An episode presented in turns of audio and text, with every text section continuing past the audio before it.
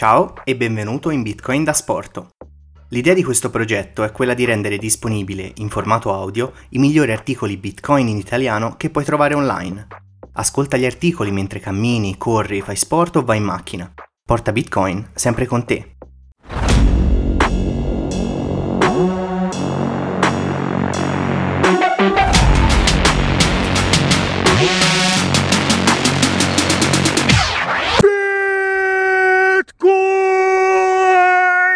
Da Asporto.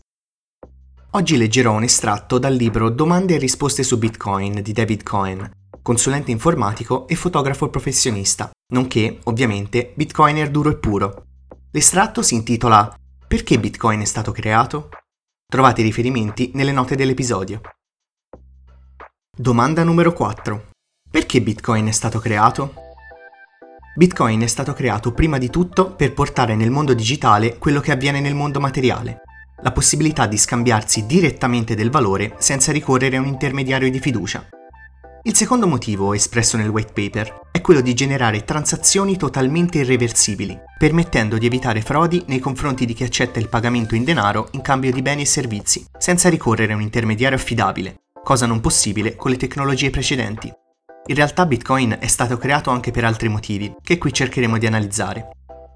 Il sistema monetario attuale ha delle serie criticità, alcune per il momento potenziali, altre tremendamente attuali, soprattutto se si considerano gli scambi di valori digitali della cosiddetta società senza contante, cashless society. Sono solito dividere queste criticità in tre macro categorie o tipologie. Criticità tecniche, criticità politiche, criticità economiche. In questa tabella ho raccolto le principali caratteristiche del sistema fiat cash, ossia delle valute a corso legale sotto forma di contanti, di quello cashless, le valute a corso legale digitali e di Bitcoin. Analizziamo dunque queste caratteristiche e le criticità ad esse legate.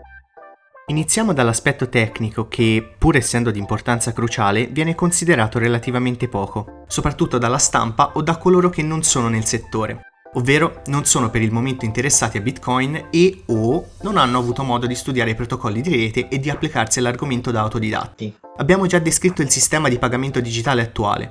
Abbiamo un sistema di tipo centralizzato in cui due attori, nel nostro esempio Bob ed Alice, si rivolgono a una terza parte affidabile, la banca, per effettuare una transazione che, con il contante, sarebbe invece diretta. Alice paga Bob. Fine. Dove sono le criticità di tipo tecnico? La terza parte affidabile è un potenziale bersaglio. Il sistema sopra descritto è centralizzato.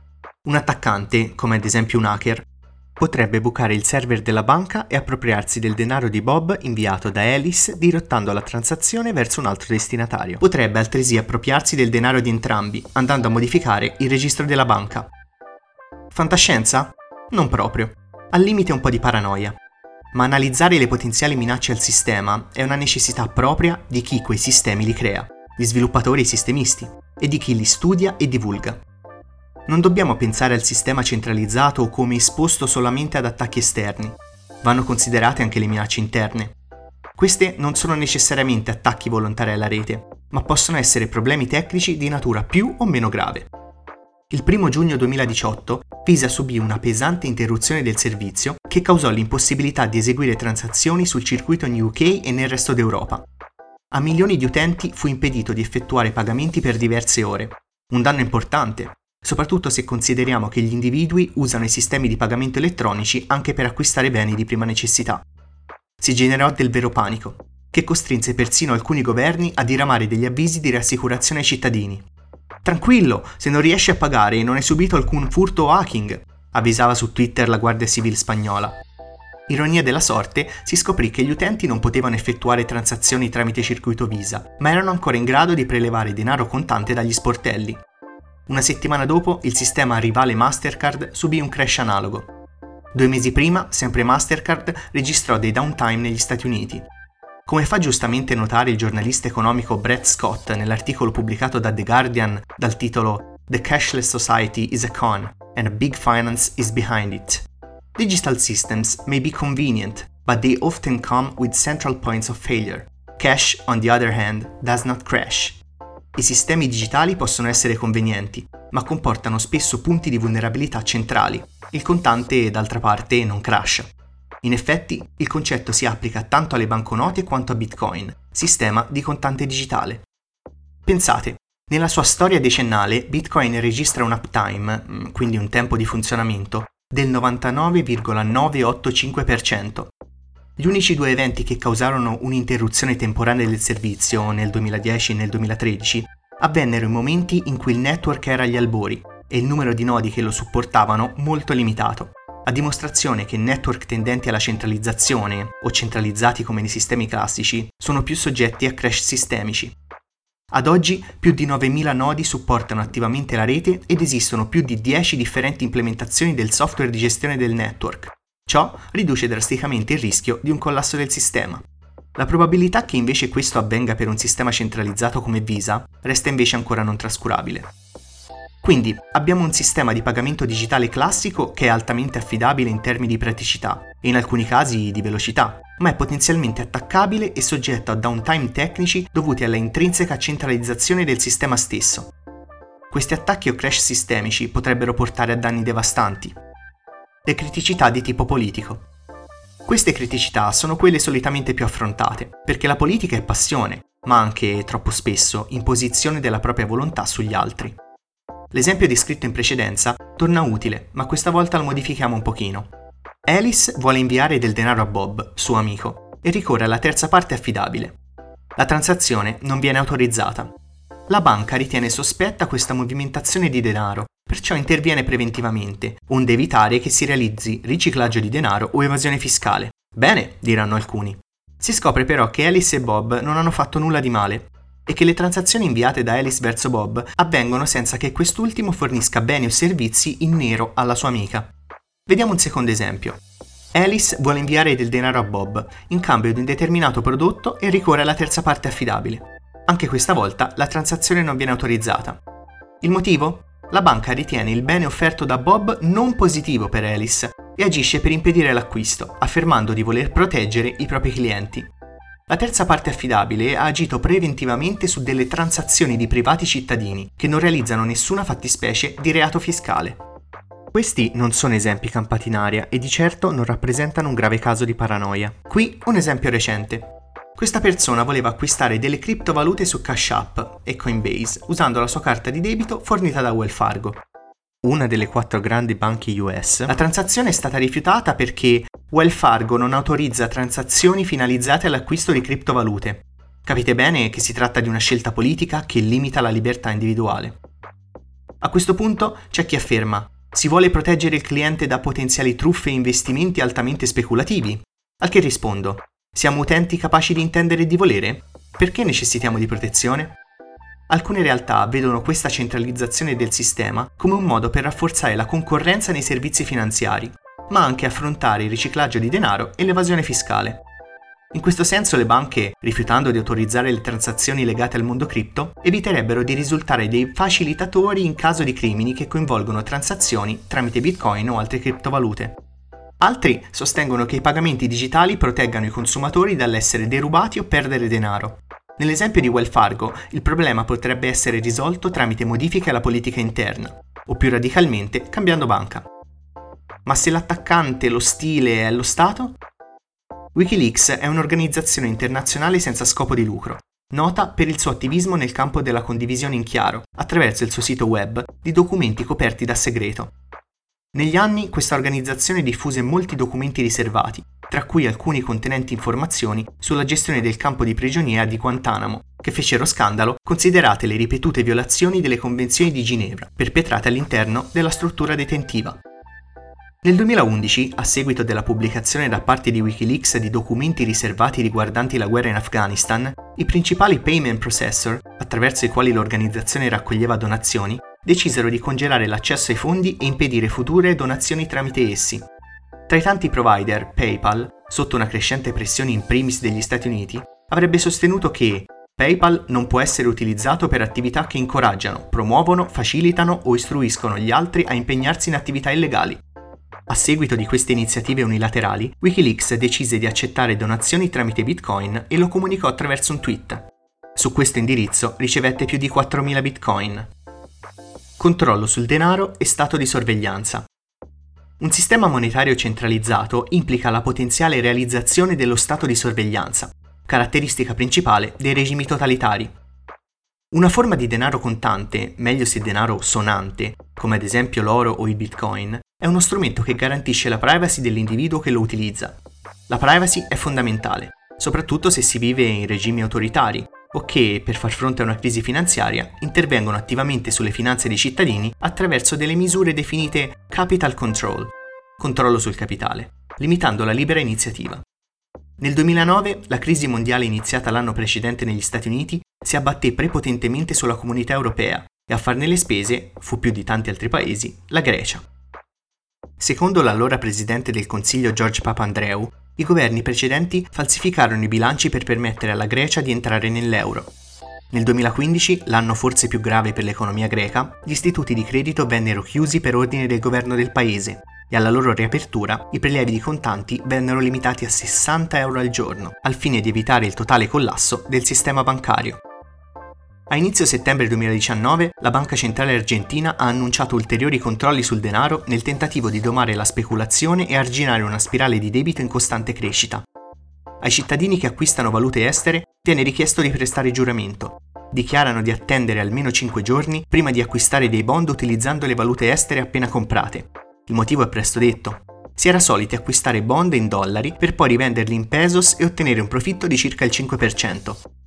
Questa misura segue il limite di denaro in valuta straniera che ogni individuo può acquistare, pari a 10.000 dollari al mese. Oltre al capital control e dunque a misure di controllo diretto del denaro, lo Stato può attivare anche sistemi di sorveglianza sulla popolazione, sfruttando le caratteristiche intrinseche degli strumenti di pagamento digitale centralizzati. In Hong Kong, nell'estate 2019, si è svolta a più riprese una protesta politica in contrasto con l'influenza cinese sulla governance della regione amministrativa speciale, il casus belli riguardava questa volta un emendamento alla legge sull'estradizione, che se approvato dal Parlamento avrebbe di fatto permesso di svolgere in Cina i processi di crimini svolti sul territorio di Hong Kong. Ad Hong Kong è in vigore il common law anglosassone, un sistema giuridico differente rispetto a quello presente in Cina. La protesta dunque voleva evitare che si cedesse a un altro Stato, con un altro sistema giuridico, parte del potere giudiziario. Hong Kong è stato uno dei primi paesi al mondo a introdurre un sistema di pagamento senza contanti, nel 1997 venne lanciata la carta Octopus della Octopus Holding, soluzione che permetteva di evitare l'utilizzo di contanti per l'acquisto di ticket per il trasporto pubblico, inclusa la MTR, Mass Transit Railway Corporation.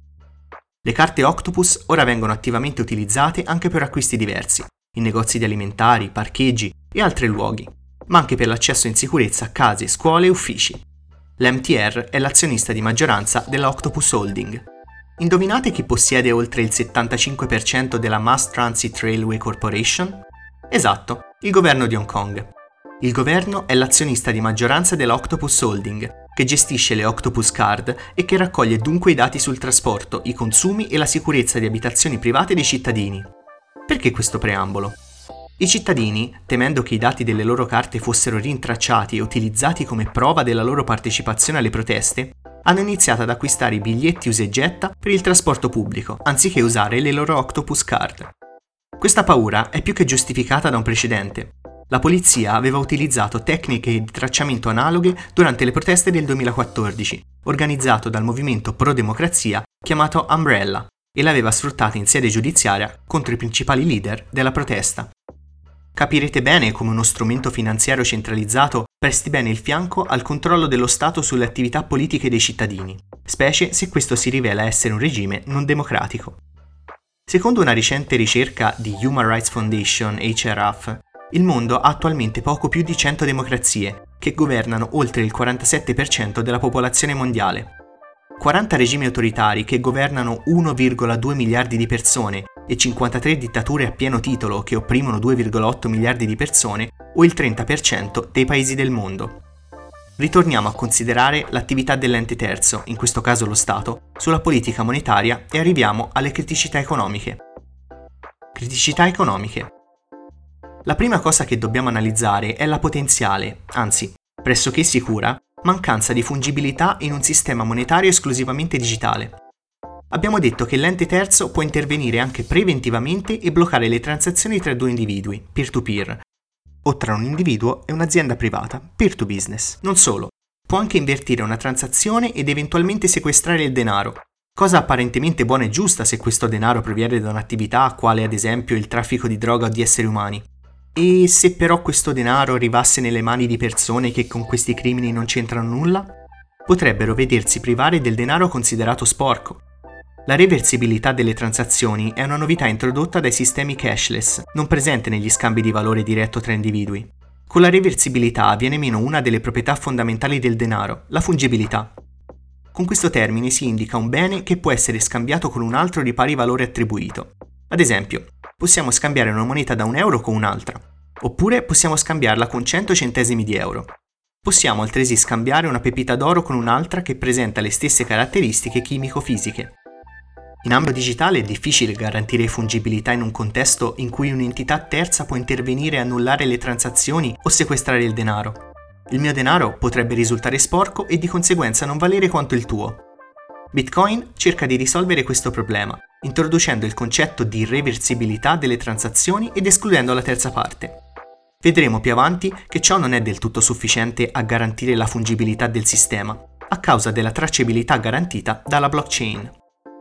Un altro problema economico è in realtà anche politico. Si tratta infatti della politica economica del sistema attuale. Fino al 1971 la politica economica globale, già legata al dollaro, era ancora basata sul gold standard, le banconote rappresentavano una certa quantità d'oro conservata nei cavò della Federal Reserve ed erano convertibili. Ci si poteva recare in banca con le proprie banconote e ottenere una certa quantità d'oro da esse rappresentata.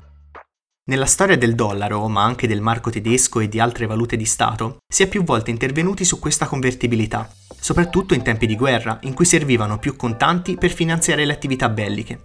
Ma è solo dopo il 1971 a seguito di una serie di misure economiche denominate Nixon Shock, dal nome del presidente degli Stati Uniti allora in carica, che si abbandonò definitivamente il gold standard e dunque la convertibilità.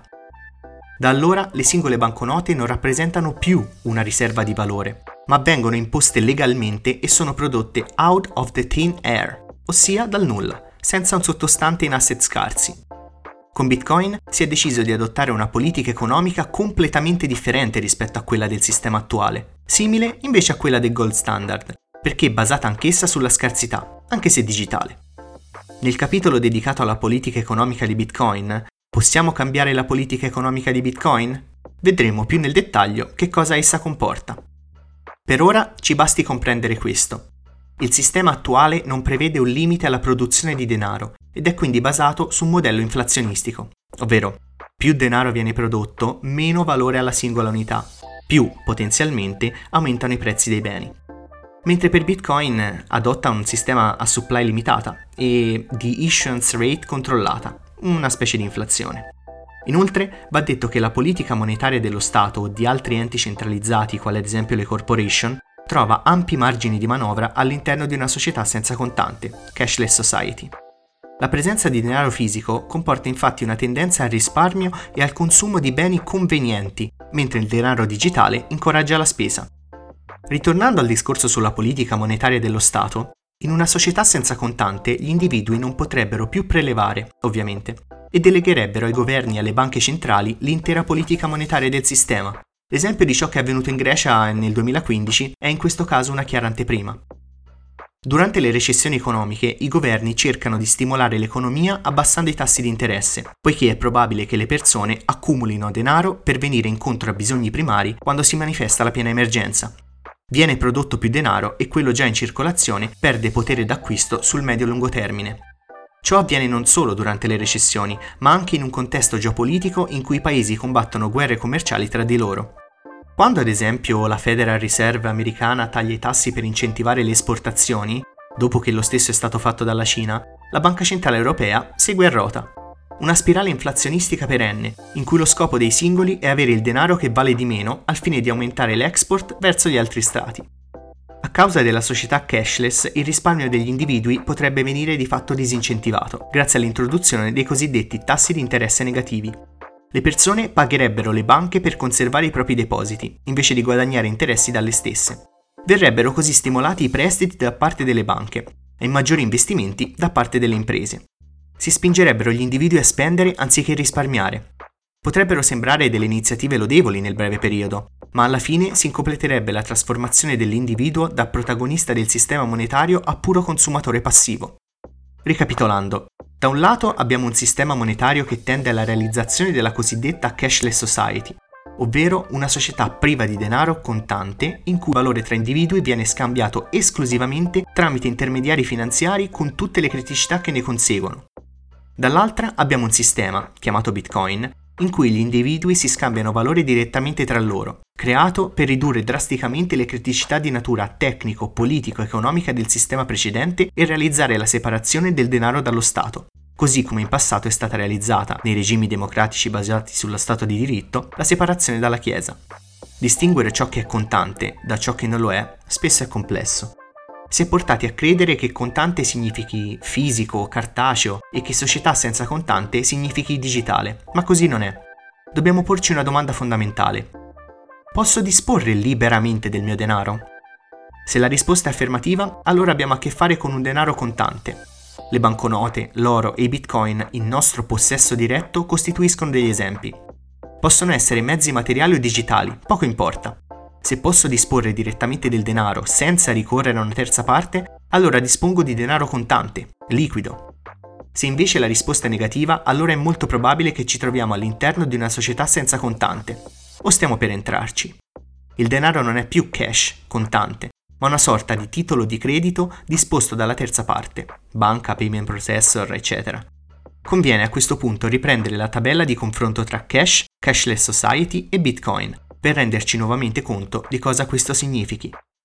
Bitcoin è un argine contro l'irresponsabilità monetaria e fiscale delle banche centrali e dei governi di tutto il mondo. Travis Kling alla CNN, 13 settembre 2019. Grazie per aver ascoltato Bitcoin da Sporto.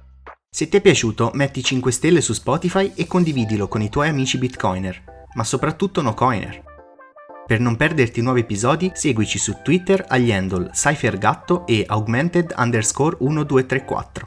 Alla prossima!